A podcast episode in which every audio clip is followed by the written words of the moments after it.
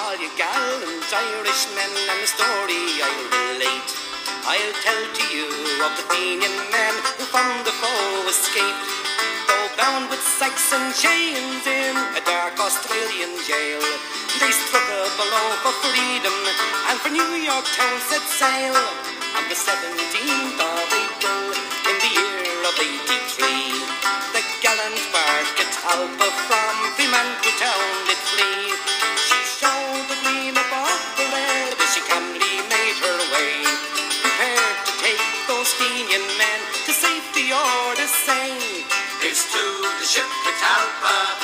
boys of Uncle Sam, and to all the Irishmen afloat and the Fenians to a man. Here's to Captain Anthony, both Breslin and his crew. When challenged by the Emperor's might, the stars and stripes he flew. Then Breslin and brave Desmond and Catalpa taut and trim. For When fast approaching them they saw a vision dark and dim. It was the gunboat Georgette, and their deck there stood one hundred hired assassins to shed the patriot blood. My ship is sailing peacefully beneath the flag of stars. It's manned by Irish hearts of oak and manly Yankee tars. And that dear emblem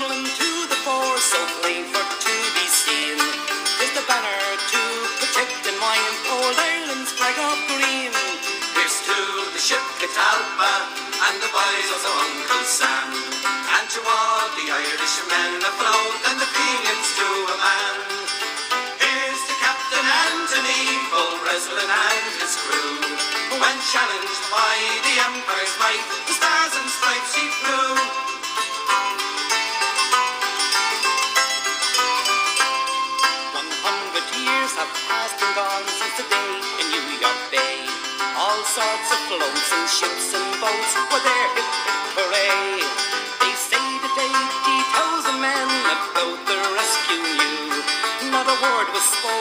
was some joke on Bull's navy too.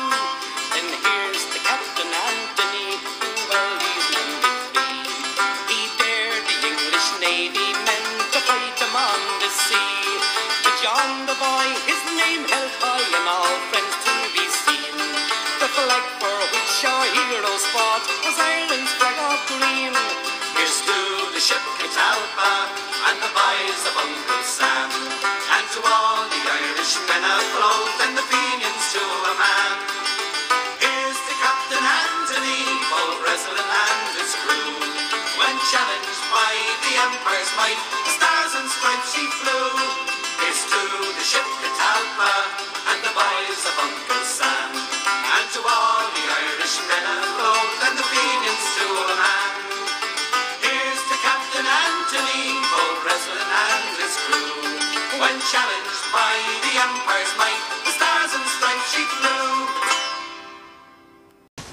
Hello, all. Today I'm joined by Ciaran and Phelim from the band Catalpa. In this podcast, we'll have a wee chat about the band and, and the inspirations and how they came up with songs, and you'll hear some songs from them. So sit back, relax, and enjoy. Hello, everyone. We're back on the front of the bus, and straight away, I'll tell you, we've got three people with us Ciaran, Stephen, and Phelim of Catalpa. Uh, take it away, boys. One, two, three, four.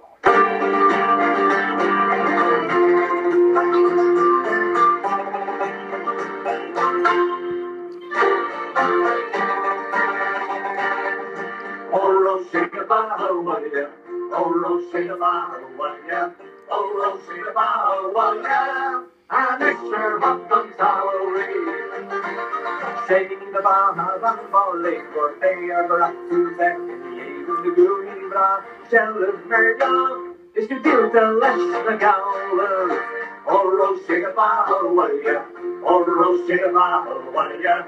Oh, Rosie, Bahawaya. And extra welcome salary. Brawny way they took I saw you. Oh, they girl on they more hard than Brady things Frank no spawny. It's crunchy Ruger Gowler. Oh, Rosie Bahawaya. Oh, Rosie Bahawaya. Oh, Rosie Bahawaya. And it's your Huckton Towery. A wee arena back those thicker. For a name Joey, got shot and drawn your way to the steam and touchdown. Eight fogers, Bonner Gowler. Oh, Rosie Bahawaya. Oh, Rosie Bahawaya. Oh, Rosie Bahawaya. And it's your Huckton Towery. Oh, Rosie Bahawaya. Oh, Rosie Bahawaya. Oh, Rosie Bahawaya. And it's your Huckton Towery. Brilliant, fantastic. A bit of live music to blow the cobwebs away. Now, okay, guys, getting straight into it. Your three piece band, how did you begin? Okay, I suppose I have to start that off, Paul, because uh, originally the band was a, a sort of a local bar session uh, to start with myself and Phil King and John Walsh. And we just started playing in, in, the, in the local bar and, and then started, decided to buy some gear together, some then, uh, music gear, not. and then we um, we just uh, we started getting a few gigs in local local bars, playing around, and and uh, then unfortunately Phil left to go to uh, got married and left to go down to Limerick, and uh, John went and did his own thing, and slowly but surely then I started to get a bit of a band together, and, and I met Phelim at uh, my cousin's fortieth birthday the night before Ireland were playing Scotland, wasn't? Poland, wasn't it? Poland, and. Uh, 2015. yeah, we got up and uh, did a song together, and I said, actually, that sounds not bad. So we, uh, I invited Phil to come into the to the gig before the game, and he never played with us before, and slotted in perfectly. And then uh, at the time, Phelim was playing with my uncle's band, but they were sort of pulling back from gigs, and Phelim then joined it in with us, and since then never looked back. And then the bell Steve over here joined. Uh, I've seen a couple of videos of him on the internet, and he looked like a bit of crack. His videos were very, very funny on YouTube, and they said that's what we need. we, as a band, we don't take ourselves seriously as such. Like we, we're serious about our music, but uh, we don't uh, have any airs or graces about what we do or play, and uh, just enjoy ourselves. So Steve slotted straight in, and he's been in here torturing us ever since. I mean, you've obviously got that kind of synergy as a band, but do you think you need that as people as well to make it work?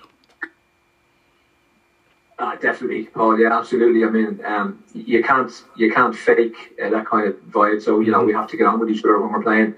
Um, I've known Ciaran for many many years before I joined the band, um, and I was getting well with Ciaran. Um, and when, when I joined Catalpa then in 2015, you know, that just it gave me a, an extra shot in the arm. Going making all these drug references twice already. Uh, it gave me a it gave me a real boost, I should say, um, to keep playing music as as Ciaran said, I was playing with his uncle's band called the Free Readers. In actual fact, we, we played in Finnegan's Wake in Edinburgh several times Oh during yeah, the mid nineties. yeah, yeah. Um, and then yeah, so and then when we when uh, Steve joined us just over two years ago, um, he just slotted in there seamlessly. Like so, you know, we, as well as musicians, we're, we're, we're good pals and we have a laugh, and you Yeah. know that's that's definitely key to, that's definitely the key to keeping the band together is, is is having the crack and having enjoying ourselves, and we do. We always enjoy ourselves when we're when we're together, be it you know in a in a bar with four people or in, in the Barrowlands of up to two thousand. You know, it's, it makes no difference. We we we have we have fun. That's that's what it's all about. You know.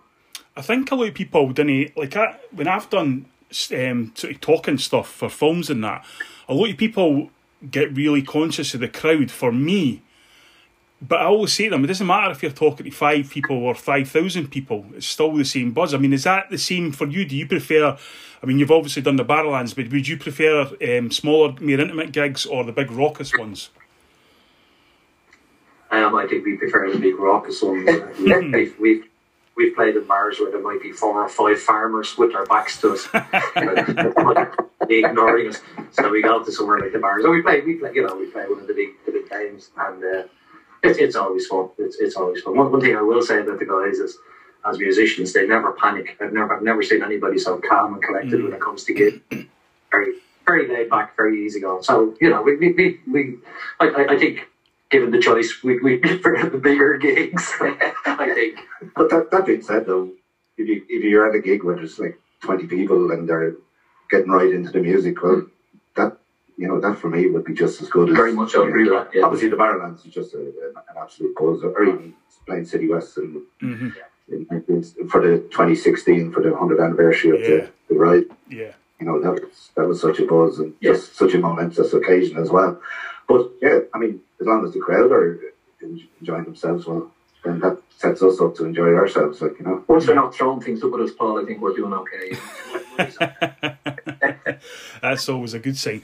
Now, I've actually been to um, Fremantle Prison as a visitor, I might add, and um, so I know the genesis of the name. But could you li- tell our listeners about the name Catalpa itself?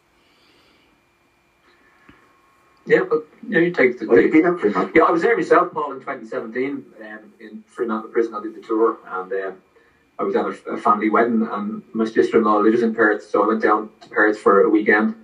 And um, yeah, um, so I was lucky enough, as I say, to, to visit Fremantle Prison and I went down to Rockingham for the Catalpa, uh, where the monument is. Yeah. Um, but yeah, for, for people who mightn't be um, familiar with the story, the um, in in the 1870s, um, there were some Irish prisoners um, had been sent there by the British to Fremantle Prison. It was known as the Establishment, and it was a very uh, it was very grim and very uh, very difficult um, prison Yeah, conditions. yeah. And some Irish prisoners had written to um, to America to, to John Boyle O'Reilly, I think, wasn't it? They, they wrote to John Boyle O'Reilly to, to basically come and get us. We're going to die in here. Mm-hmm. And uh, Escaped. and he, yeah, John Boyle O'Reilly had escaped, and um, so a plan was was hatched to bust the six Irish Fenians out of uh, Fremantle prison, and they they took a sh- an American whaling ship which was called the Catalpa, um, which was uh, c- captained by an American named uh, Captain George Anthony, and he was the only person on the boat uh, who knew about the plan. Um, the, the crew knew nothing about it, so the Catalpa sailed from uh, Massachusetts um, To use ours first. to the Azores, and then That's when Captain Anthony told the crowd. and that's where Captain Anthony told the crew in the Azores of the plan, and um, they they arrived then at uh, at Rockingham and a forge key um, set, got the six prisoners out. Um, they were then taken by horse and cart from Fremantle Prison down to Rockingham Bay, and that's I've done that journey as I said when I was paying Yeah. the visit, and to do a horse and cart must have taken a, a very long time. Yeah. Yeah. And the, the, the prisoners boarded the, the ship and uh, Catalpa, and they were sailing off from Rockingham. And by that stage, the um, the authorities had got wind of the, of the of the escape, and there were a ship was chasing the Catalpa. Uh, um, a British ship was chasing the Catalpa, and Captain Anthony pointed to the stars and stripes and said, "That's a an act of war if you open fire on this ship." So that there, that ship sailed back to back to. To Rockingham and the Catalpa sailed back to, to Massachusetts with the six Fenians, thankfully aboard and free. So that happened on Easter Monday in 1876. I mean that that's fantastic. And talking about you know we're talking about live gigs and stuff. Do you find singing the songs? You also tell the stories of the songs. You find that as as enjoyable as actually singing the songs. I didn't get question. Sorry, Paul, could you repeat that again? I said when you're singing songs, you you tell stories of the songs as well. Do you find that as enjoyable as singing the songs? Telling the stories. Yeah. Yeah, well, I, I guess the the song is a story, and you know, you're. I wouldn't say I, I, I like telling stories. you know. I just like singing, but the fact that you're actually telling the story of the song, you know, or trying to get that uh, that point across, like when you're singing Joe McDonald, you you want to sing that with the passion and power. Lets everyone know the meaning behind the song. You, you don't want to treat it like a you're just getting on to going through the motions because I think it, every time I sing it, I try and get into the mind of of of the you know of Joe and, and how he felt and get that passion across to people as you're as you're singing it. So Yeah. I think that goes down to no matter you know whether you're singing the you know, you know especially all the powerful ballads like that you know that have a story to tell. Yeah, You know, absolutely. I Absolutely. think uh, I think, though, Paul, what you might be getting at as well, I think it, it, for, for songs that we've written ourselves, I think it's important that we do Yeah. tell the story song before we perform it because, you know, plenty of people mightn't have heard, um, unless people have heard us several times, they wouldn't know necessarily know the songs that we've written. So it's it's definitely, um, I think it's definitely important that we give a, a brief a brief uh, resume of the song without going on too long. People want to hear music; they don't want to hear us talking really. Um, so yeah, it's important to, to just outline the the, the, the background of it, Yeah. the, the tale of it. I mean, obviously, just the last thing on kind of live gigs. I mean, what's been your experiences of live, uh, live gigs? I mean, has it been good and bad? You know, different types of situations, different types of venues, and so on. Um, I'd say, I'd say in the main, Paul, it's it's been extremely positive, really positive. We- We're, we're quite lucky in that the, the three of us are we're reasonably versatile, Mm-hmm. so we kind of cater to most people. You know, so some some crowds obviously enough will want you know a particular set of songs. They might want you know old Irish ballads. They might want more modern stuff and.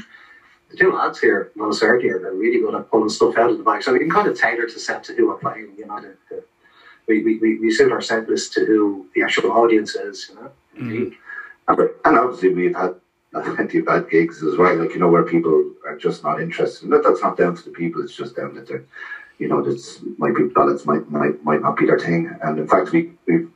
We, we generally tend to cancel them gigs. Like we had, a, we had a we had a place down in Carlow we played. I won't mention the pub's name, mm. but we cancelled the gigs because we just wanted to join them and we didn't feel the people weren't enjoying them. Like you know, so we just it's not for us. It's not money. It's it's the love of doing the ballads and singing the songs, and and uh, we just felt you know we're not going to waste a, a Sunday traveling down to Carlow to people that are not uh, interested in the And, ballads. yeah, and wasting the punter's time as well. If they're not into it, no point in us playing. They're not listening. So yeah. No, absolutely. I mean, I think you. I mean, you, you're always going to have to feed off the crowd, aren't you? I mean, the the better the atmosphere, I think, the better you're going to play. You know, um, and get Well, involved. definitely, there's no question about that. Yeah, yeah, absolutely. And the Um, longer you play, yeah. Yeah, yeah, the longer you- yeah, yeah. that's, that's Enjoying it, exactly. All right, let's get into another song then. What's the next one you've got for us? This one we're going to do is a song I wrote uh, a couple of years ago uh, for the uh, No Stone Unturned album. And uh, it's a song that I'd always imagined what it would, would have been like to write a song with Bobby Sands. Mm-hmm. Because he was such a good, such a great poet. In fact, today I was only reading his Crimes of Castlereagh, which I took the two verses from this uh, for the song. Uh, so just so I could say I, I wrote a song with Bobby. Uh, I sort of just uh, I took the very first verse that he wrote after Crimes of Castlereagh as the chorus because it just I think the words were so powerful. Yeah.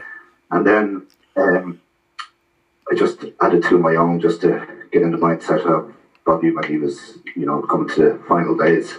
So I simply called it Bobby. Uh, and uh, yeah, we a, a nod to it now.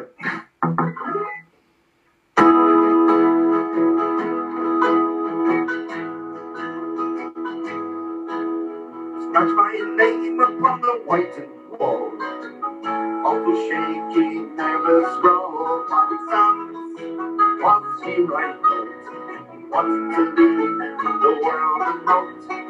I was saying I'm not to blame. These were my words to testify. Just this be the last place that I lie. Should be in this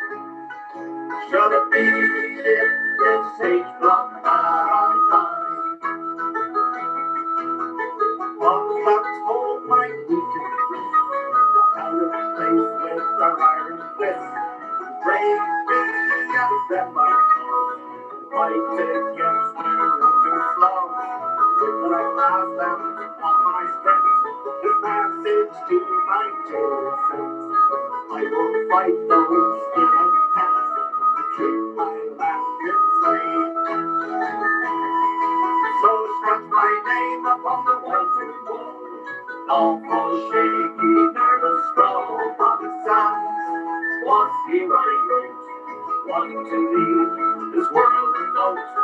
I was saying I'm not to blame. These were my words get to testify. Should this be the last place that I lie? Should it be in this H-Block that I die?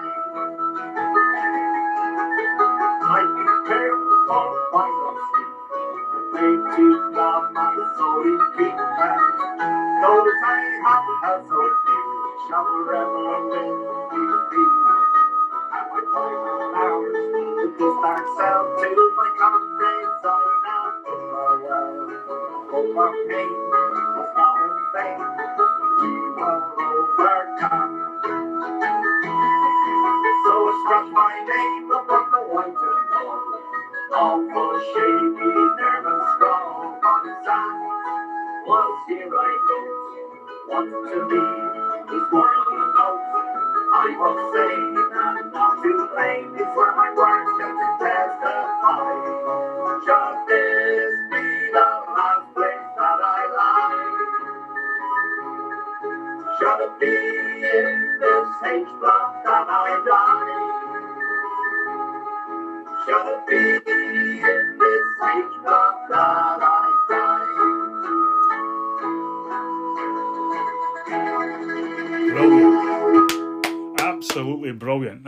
absolutely phenomenal.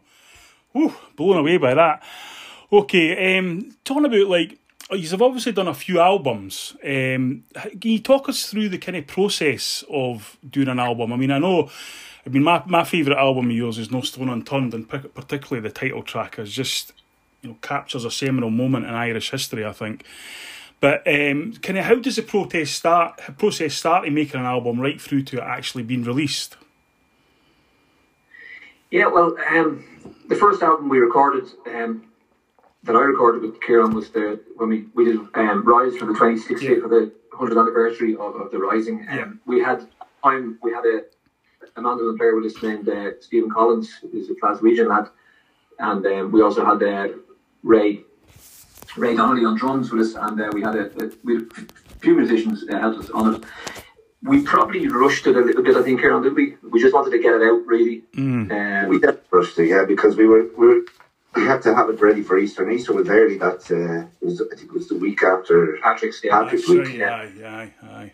So we had to really rush it through, and we didn't really think through the the, pro- the process. Mm. And because it was our first album as such, we were a little bit naive in how we were doing things and how Now that's not to say we're not we're not proud of it. We are. I mean, it Oh, was you know, yeah, it was, it was a good it was a good album, but we, we knew we there was more in the in the tank definitely that we Yeah. could do better the next time. yeah. Um, So when when we went to do No Stone Unturned then, um, which was 2018, um, beginning of 2018, we started. Uh, luckily, we were able to call on Keith Connolly, the um, the producer who's done so many of the Wolfe Tones albums and CDs and all that and musical arrangements, and it was a real education for us to work with, with Keith. Um, he, he produced the album up in his studio up in County Louth in Denor, and um, he really he, he was a, a hard hard taskmaster. It's probably a bit a bit drastic, but he he was such a perfectionist. He was such a professional that his his ear was so good that if if we if we had a note out, he'd hear it and we'd do Yeah. it to take again. Yeah. Uh, be it playing the instrument or singing, he, he was so he was so in tune with with what he wanted us to do, and it definitely made us and certainly made me a better musician and a better performer. I think spending the weeks now, as you were asking the process, it's it's very, laborious, Paul. It's it's mm-hmm. slow. It's slow. It takes mm-hmm. time. You have to get it right. Uh, you have to get your time spot on. It can break your balls at times because you, you're in, you're you think you're doing a great performance and you hit a bad note and fuck, we're back to square one with it. Mm. So it, it's it's it's quite humbling at times because you think you know it can just to take it. You can just fall to pieces with one mistake and you have got to start again. Mm. So it's quite it's, it's a very long process. But as I said, we we had we were so lucky to work with Keith. We had great fun with him as well as he worked as hard, but we had great fun with him and. Um, we were in expert hands, and uh, I think it told in, in the production that we're very proud. Of, we're Yeah. extremely proud of No Stone Unturned, and, and thank you for your comments about it because uh, but it, it wouldn't be the tenth of the album without without Keith's input into it. I think Yeah. that's very complicated. Is? Oh, definitely, and and then we were very lucky that at the time Steve joined us then, and he was able to throw a lot of uh, his uh, banjo and double bass and a bit of everything on it. You know, Steve's quite talented, even though he won't admit it. Yeah, but uh, yeah, you, you know, there's times when you're you're doing it and you're going, "Geez, that's deadly," and then people go, "Nah, do it again." you know, you know? and it's quite frustrating when you go, "Jesus, I thought that was great." Like, you know, how am I going to get that better? Yeah. But Yeah. he just, you know. And he work, and then if you feel you can't get it, he'll he'll make you take a break. You know, go, let's go have a cup of tea, like you know, and then you take your mind off, then you go back in again. You're all fresh and ready to go. You know, so mean- it's it's it, it definitely was a learning curve, and definitely think uh, we all enjoyed it. Something we all enjoyed doing. I think, I mean, from my perspective as a fan, like, no stone unturned, I think you moved up to a, a new level. And then, as I said, particularly with the title song, I mean, for people that don't know, could you tell people the genesis of that song title and, and what it's about? Yeah, for sure. Um, and again, thanks for those comments, Paul. Um, when we did um, the New Year gigs 2017, we were playing City West before the Wolfe Tones, which, is which we did three nights there, and then we met this guy from Loughinisland. Um, Yeah. or well, he, uh, rather he, he sent us a, a tweet um, just to say how how um, how much he'd enjoyed the gig and our performance, and he told us he was from Loughinisland. So I just happened to email him back. Thanks for the email. Uh, oh, you're from Loughinisland, and awful what happened there in, in 1994. And um, he was he he wasn't actually living in Loughinisland at the time. He only had moved there. Yeah. But um, he was obviously very familiar with with the the Heights Parish the killings in, in on the 18th of June. Um, when uh, punters were watching the match in the, in the Heights Parish, Loughinisland, the World Cup match between Ireland and Italy Yeah. and UVF gunmen burst into the pub during the match and they they murdered six innocent men and injured many more. And um, when after I'd finished emailing the lad, uh, Paddy Casey is his name actually from from uh, he. We, I just said to Ciaran, we should write a song about the, the Heights Parish shootings, and um, that, that's that was really it. It was just that we met a, a guy who lives in Loughinisland, and just the the idea was spawned that let's write a song about, about what happened, and uh, we, we we just worked on the song, and and um, we liked it, and we recorded, and that's we decided to call the, the album No Stone Unturned. Yeah. And it's, But it was forever changing as well, Paul. Like we, um, we, like we, we Phelim sort of the way it sounded when me and said Phelim write a song together. Is Phelim sort of gets all the words together and sends it to me, you know, and then I sort of put a music to it, or you know, I might need to change it to, to a little bit to put, but not very very much. And uh, even then, when we got into the studio uh, on that song, we, we changed it just before we recorded it uh, because we we we had it probably at too high a tempo. I think it was yeah, fair to say. yeah, you know, and Keith then had his input said, look, let need to slow this down. It's it's too rushed and it's not getting a point across. It's not Yeah. getting the story across. You know, so yeah, it's it's, it's the song is always evolving. Like you know, it is always evolving, um, and it's uh, it's a good process. In actual fact, our first performance of the song, Paul, was in Loughinisland GA Club. Wow. Um, we, we got we got invited to, to play a gig up there, and Yeah. um, we'd been working on the song for, for a few weeks, um, and it was still very kind of raw. Um, it, so our first performance of it was in Loughinisland GA Club.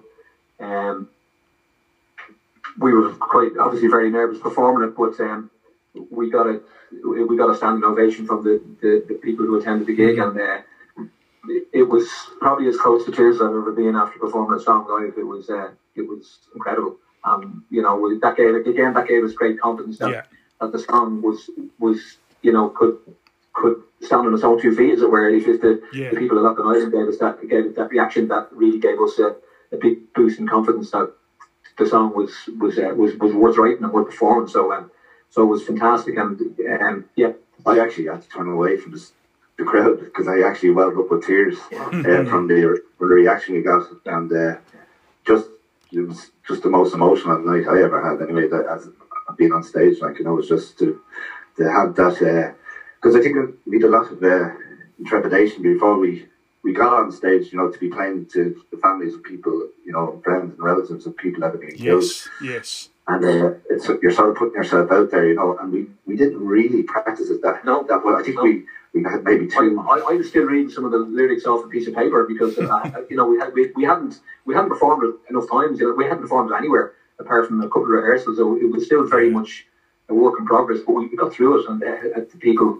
as I say, gave such a great reaction. It was uh, it was all worthwhile, really. Yeah, people they were lovely. Fantastic, and you know we we met them a couple of times when, when we released the album. Yeah. We, we we drove. We were heading up to um, to play in Belfast, and we stopped in Loughin Island to, to hand out you know the album to, to the people that we met Emma Rogan and um, Paddy McRainer and you know Vic, you know um, Adrian. Um, And they have a great pint of bass up there as well, so that's why we stopped as well. oh, sorry, Aiden, Aiden, Aiden, the barman who still has a bullet in his in, in his kidney. Aiden O'Toole the barman in the Heights. He still has a bloody bullet in his kidney. And uh, just lovely people, Paul. Just fantastic people and, and great, um, just very genuine, but still hurting people, grieving people. They haven't still haven't got justice. Like you know, And that's why I think you deserve enormous credit for Spotlight and something that happened, you know, so long ago in 1994 that as the world moves on and the kind of continual and continuous oppression of the Irish people, you know, throughout the history and stuff like that, is more and more being unmasked, you know. And I so I think it's really important that guys like you have given people these voices because that's what you do. You give people a voice, you know, where, whereas. They feel like they don't have one. Okay, before your next song, I just wanted to talk about your um, musical influences. Now, obviously, Ciaran, you've got a huge link to the Irish Beatles. Let's not kid ourselves on here. Um, but other than perhaps your father and uncle, what kind of influences uh, your music? music that I play or, the music that I, I listen to? The music that you play. I mean, are you? I mean, for example, one of the my, one of my personal highlights of lockdown was listening to you sing "Imagine" by John Lennon on his birthday. I thought that was absolutely phenomenal. Have you got more of that kind of stuff in your armoury? I do, yeah. I, I, like, as I, say, I always say to the lads, I don't take myself seriously. Like, and, and we had we had the bandwagon bus out on Gay Pride Day here in Dublin, and I, I sang uh, I will survive. "I Will Survive." Yeah, that was bizarre, but it was brilliant. Yeah. So, yeah, I, I mean, I have so many musical, like, growing up as, you know, we dragged around the roads when my dad was playing Yeah. in, in Ireland during the summer, so we sort of had no choice but to go to their gigs, and you'd see so many of it, like, because we'd be away, like, Wednesday we'd be in Chockforbo and Galway, Thursday we'd be in Gleneagle and Killarney, Friday we'd be in the Two Mile in Limerick, mm. Saturday and Sunday you could be anywhere in Ireland, like, you know, depending, because they were the big nights. Yeah, So if there was any chance of any other music on the road, like especially the Gleneagle, we got to see like some great people now that you didn't appreciate when you were younger, but we got to see like the likes of Sonny Knowles and mm-hmm. Joe Dolan and all these people that you know you didn't Danny Danny Doyle. Danny Doyle, yeah, all these people that you just you know you, you didn't appreciate back then, but you wished you had to take more interest. Like when Wolfe Tones were doing the Siamsa Cois Laoi down in Cork for the, the Páirc Uí Chaoimh in the, in the GA when they, they, I, I met Don McLean, I met Kris Kristofferson, I met Wow. I met somebody that, that I just didn't appreciate when I was younger. Like you know, it just it just all went over my head. You know? Um, so so What about I your love all s- music. what- what- I don't have a I don't have a, a, a genre, but every every bit of music influences me. I guess. what about yourself, Phelim? Are you are you influenced by anything in particular? Yeah, I suppose again. Well, my my um, I come from an Irish dancing background. My my, my mother is um, Brenda Bastable. She'd be well known in Irish dancing circles in over in Scotland and up in the north and here in Ireland. Now eighty four now, so she doesn't teach anymore. But so I, I was I was listening to reels and jigs from from the cradle really, and my, my dad played a bit of guitar in, in um, battle groups. You know, my dad loved to him, and uh, so. But again, like Ciaran, I. I I, other than heavy metal and stuff like that, I, I don't really have interest in that. But I have an interest in any music that sounds good to me. But it was it was pretty much the, the, the Irish music flavour. Um, I played in a traditional band when I was 18, 19 for a couple of years from the lads met in Irish college. And so it was always about the Irish flavour, the trad, and then got interested in, in, in the Fureys and the Dubliners. Um, and then my older brother Kevin, he was buying the Wolfe Tones albums, and I started listening to them, and I, says- I thought they were the Wolfe Tones gave me a, a completely different um, outlook on, on Irish music and, and the the you know the these wonderful songs written by Ciaran's dad, you know, such as you know Joe McDonnell and and Yeah. uh, the, just the songs, the amount of songs that Brian have written that are, are so just so influential and they just they're so thought provoking and they're so Yeah. wonderful um, that you can't but admire them and start singing them and then to when I, I joined the Freewheeler Sound, Ciaran's uncle Noel in 1992. So I played with, for 20, 25 years with, with, with them. So it was, I've been playing ballads for, for 28 years now, and, and I love them. And then uh, certainly since since uh, joining Catalpa now, I've, I've got a far more interested in in uh, rebel music than I would have. I would have enjoyed listening to them, but, but performing them and learning so many new rebel songs with Yeah. Ciaran has been a real education to me and a very important education because I'm kind of I'm not proud that that I knew so little about the troubles until um in the, the last five or six years having met these people like the Loughinisland people like the Irish supporters from from Belfast and Yeah. Derry and places like that it's only when I've met these people that I, I realised how little I knew or how little was, was, was told by the media down here by the, the, the TV stations the radio the newspapers we, we were given one side of it, and maybe it's my fault for not finding out more, but I've, I found out more in the last five years of, of playing music with, with Ciaran and meeting these people.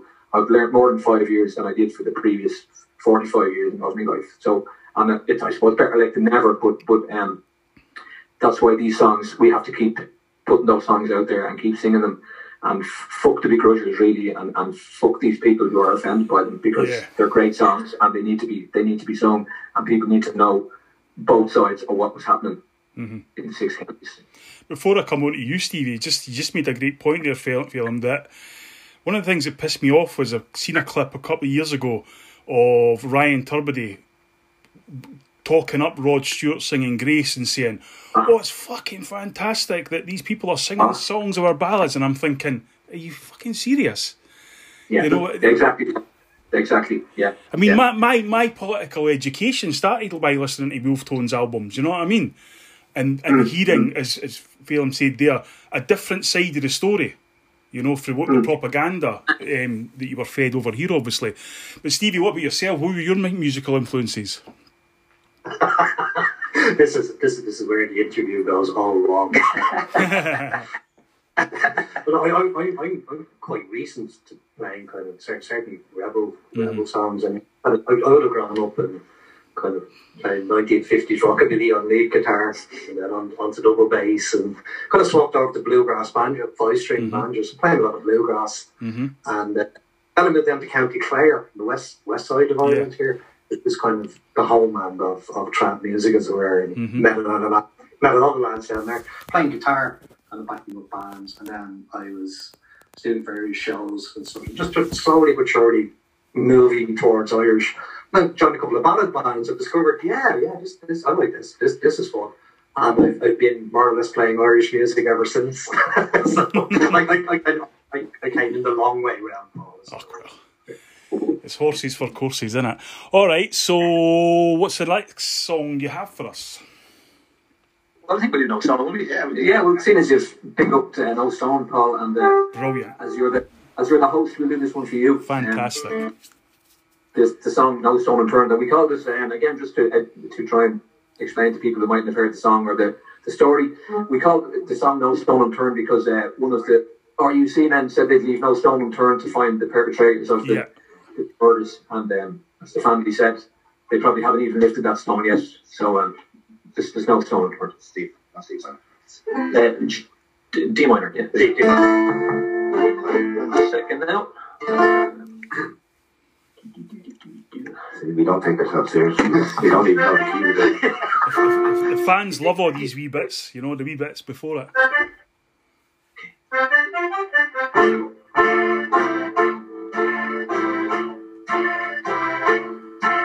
The years of 94, on the 18th of June, Irish football fans had gathered in the late afternoon. Not my for what was venue, locking nine count down.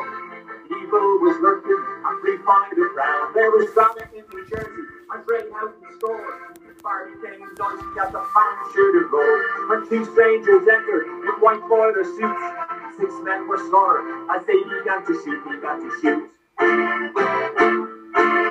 Forces colluded to keep on the fight, to fan the flames of hate between the orange, green, and white.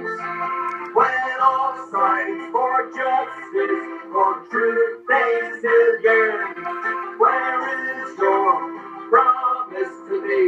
No stone unturned, no stone unturned. No stone unturned. The family fought for justice from an ombudsman's pen. Suspects were known to be UVF men. Then Hutchinson claimed no collusion exists, but a high court ruled no report being dismissed. The Maguire court found said confusion was right. And lied to cover those who took innocent lives. When a gunman admitted that he had done the deed, he was arrested and questioned and shamefully free, shamefully free.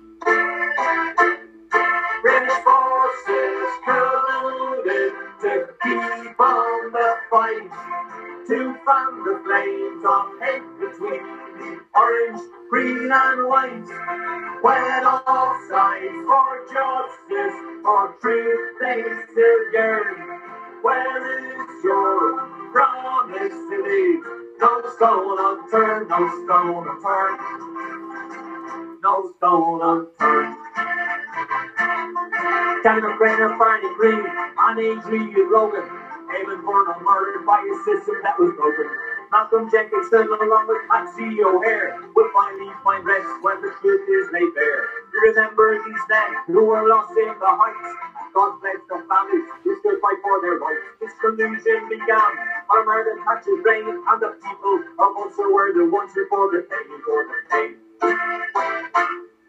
British forces colluded to keep on the fight, to fan the flames of hate the orange, green and white. When sides for justice, for truth they still yearn.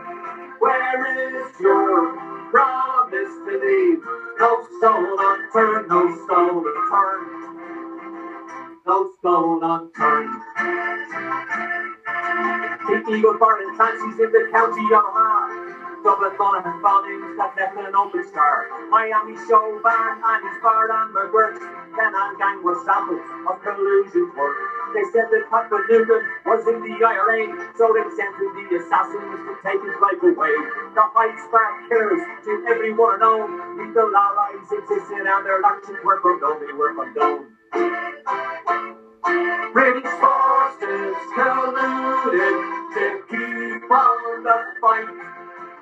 fan the flames of hate between the orange, green and white.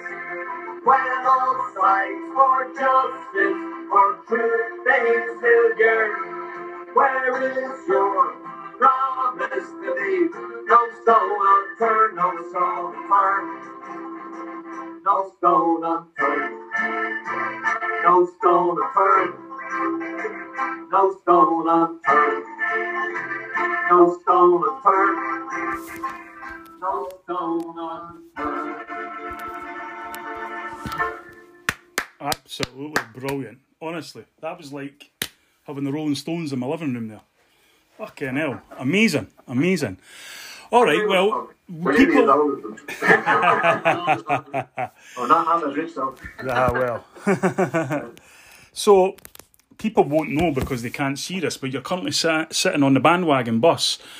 Um, obviously, this current pandemic and uh, COVID situation has made it a pretty uh, harrowing time for musicians. I mean, can you tell us the idea behind the bandwagon bus and what's been like to be musicians in this time of lockdown? dreadful, absolutely dreadful. It really is. You um, you, you, you find you, you, I find that I, I kind of you, you, you miss you, miss actually playing with other people, playing music. I mean, it's fine to kind of sit at home and do kind of broadcast with your Yeah. guitar or your band, whatever it is, you know.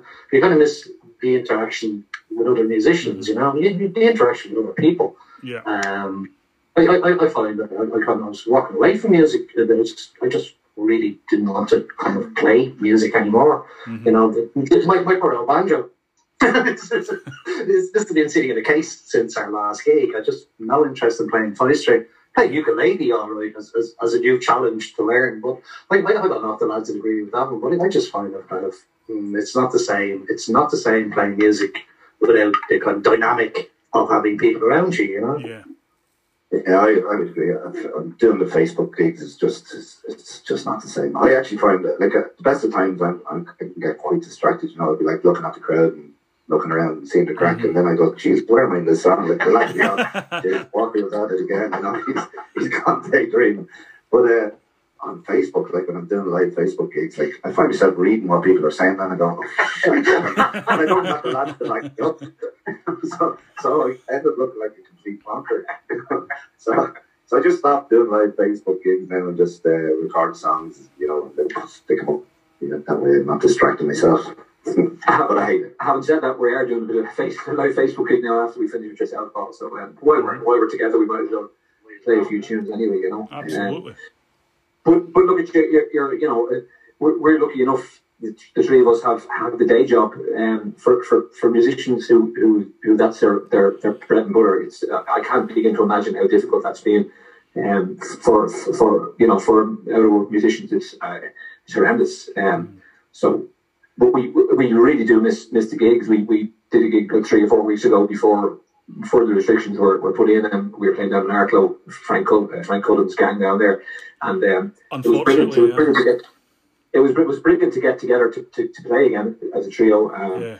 and get to interact with with, with customers and, and, and punters again. You know, and see their reaction to and see the gigs. reaction. because, Yeah, yeah, yeah. because everybody's mad for the gigs. Like you know, they just it's and it looks like we're going back into lockdown over here. And Yeah. um, you know, full lockdown. Uh, so they're just talking about it today. So it looks like there'll be no gigs now, probably for six weeks.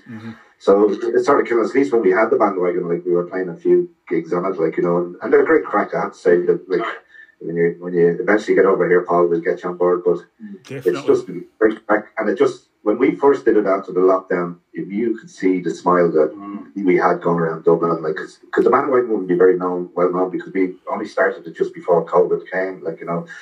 And uh, so when we brought it back out the streets, it almost put a smile on the on the street of Dublin. That's what I have to say. Like we will, you can see a lot of the people's reaction as the bus goes by, because it's quite loud. Like you know, we have a full uh, full kit in here, you know, of, of speakers full on. You can, so uh, it really put a smile back on the city, and I put a smile on our, our faces as well, just to see. Absolutely. It's just a shame, you know. know, it really- that's, aye. that's great. It is.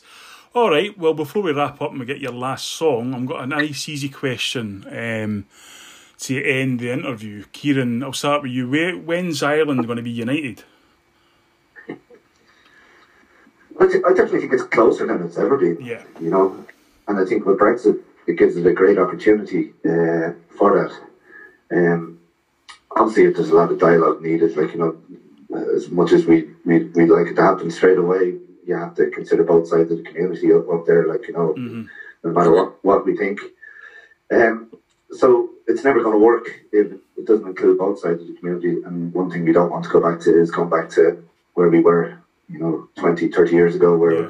it was bombing and killings and, you know. Uh, so I don't think it'll happen in my lifetime, you know, not the way I'm feeling at the moment. Big points last night. But, uh, yeah, hopefully, you know, I, I could see it happening within 20, 25 years. Yeah. You know, I mean, I'm it, not saying I won't be around, but, you know. I mean, there seems to be, Phelim, a consensus in Scotland that Ireland will be united before Scotland will be independent, purely because of, I guess, the the, the will to have it united. You know, we, we have, I have an expression for people in Scotland that there are people in Scotland who would rather live in a British pigsty than a Scottish palace.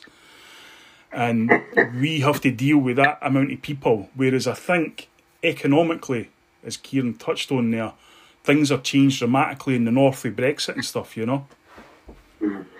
Yeah, it, it has definitely, as Ciaran said, um, and the Brexit seems to hopefully would, would accelerate the, the process towards United Ireland, and obviously it's it's what as as nationalists and Republicans we, we would want that obviously to happen. But there's, there's there's a lot to be said, and when you have when you have um, when you have some of our politicians who still seem intent on on you know not not allowing um, constantly knocking Sinn Féin about everything, whether you are a Sinn Féin supporter or not, it's pathetic, really, that so many of our government ministers and government politicians put the boot into Sinn Féin about the weather, basically, you know. Um, and when you have a former Minister for Justice, Charlie Flanagan, uh, in the last couple of weeks, questioning the the um, trustworthiness and and character of people who were interviewed for the um, Unquiet Graves movie. Yeah. Um, this is the kind of shite you're up against. Yeah. And he has been taken to task over it by by um, Sean Murray and the the, um, the people involved in, in the, Unquiet Graves movie. But when you have the likes of Charlie Flanagan and Leo Varadkar and these people, um, that makes the process of uniting Ireland more difficult. So it's not only the people that we have that you know the, the two sides of the two sides to come together, but politicians have to start, you know, becoming a little bit um, less uh, hateful, less less um, contemptible about it. Is the word I'm looking for. So, um, so it's a long, a long way to go, a long process. But I'd be, I'd be confident it's coming. But as Ciaran said, it, it, it mightn't be in, in our. I would like to think it'd be in our lifetime. I'm 54 now, so I'd like to think it'd be before I'm showing up the daisies. So you know, that's, but we'll see. We'll see. We'll keep we'll keep trying and keep uh, keep keep optimistic that it will happen. I mean, to be fair, you didn't look a day over 53, like, so. Um, but it's. He get? I think a lot of people are starting, especially in this country, are starting to understand the kind of Tweedledum, Tweedledee governments that Ireland have had over so long and how that establishment is now severely threatened by Sinn Féin. Therefore, it's, you know, every time Sinn Féin op- open their mouth, it's IRA this, IRA that, and this and that, and, you know. Um, but as you say, hopefully there's a brighter future. And Stevie, I mean, you know, if you were playing in uh, Centenary 1916, you might be, you know, the first band up for the, the new proclamation in a new Ireland when it finally unites. That's for you, Steve. Oh, oh. Fell asleep there. As Ciaran said, whatever, whatever chance these two guys have of seeing it in their life, I think it's very unlikely. I, I like, I like to think. But I mean, it, it, exactly, ex- exactly as as, as kind of very succinctly put there. that There's there's a most definite kind of right wing bias against any any form of socialism in this country. You know, mm. any, anybody who their head up over the parapet is is instantly kicked to death by our media. You know, so Yeah. it, it, it's so to sway public opinion to such a degree that it, it, it might happen sooner or later.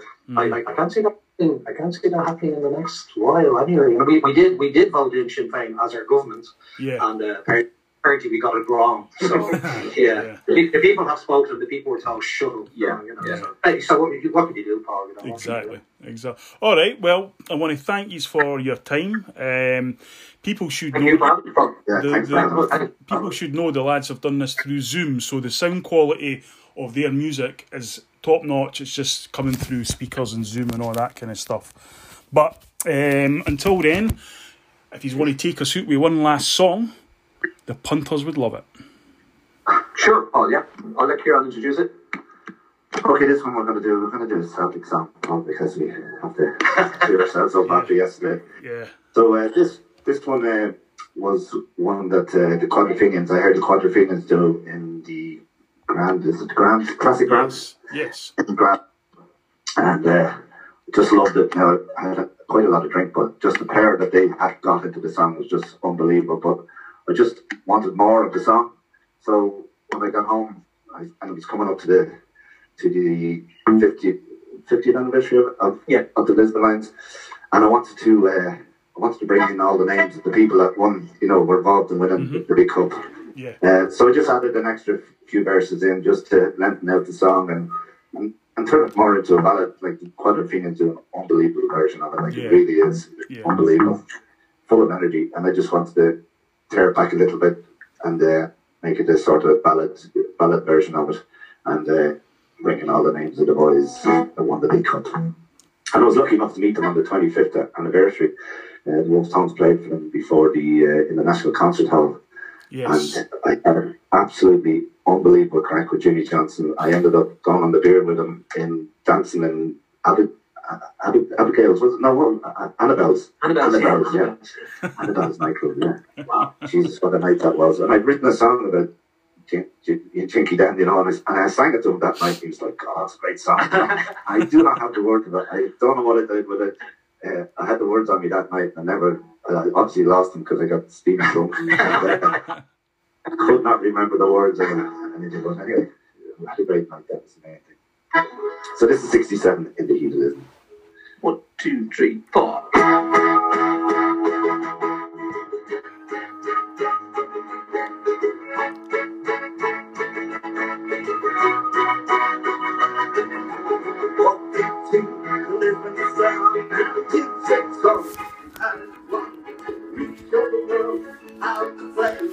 Now it's cold, Sunday way,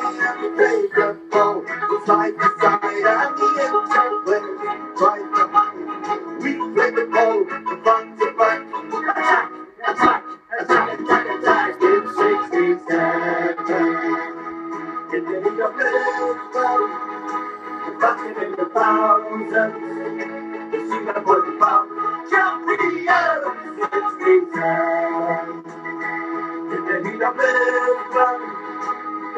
in the thousands, you see the boy pound,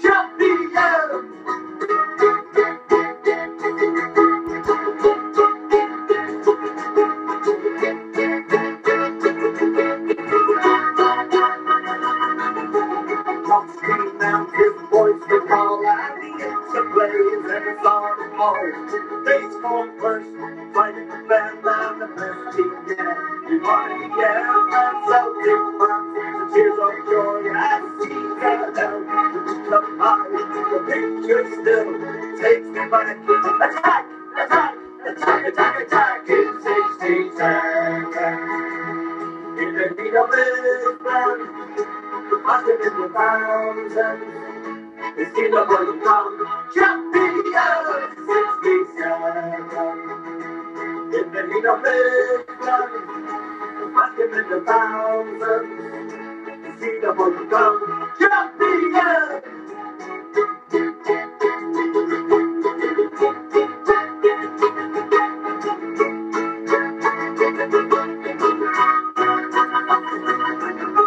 This year's song they say when you play. The German, but I'm like, oh, right. Back out together with Lennox and Wallace and all. A team and bottom, their jumps tall. The team of light was mirroring like attack, attack, attack, attack, attack. In 67. In the heat of Lisbon, fucking in the thousands. See the body down, champion 67.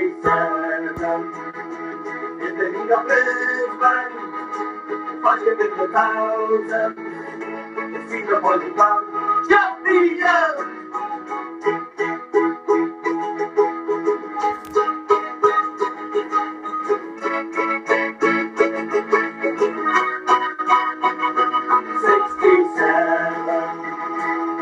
Liga Presta, Patrick in the thousand, see the point of Jump the 67 he's a big man, a hundred and a thousand. See the boy become champion.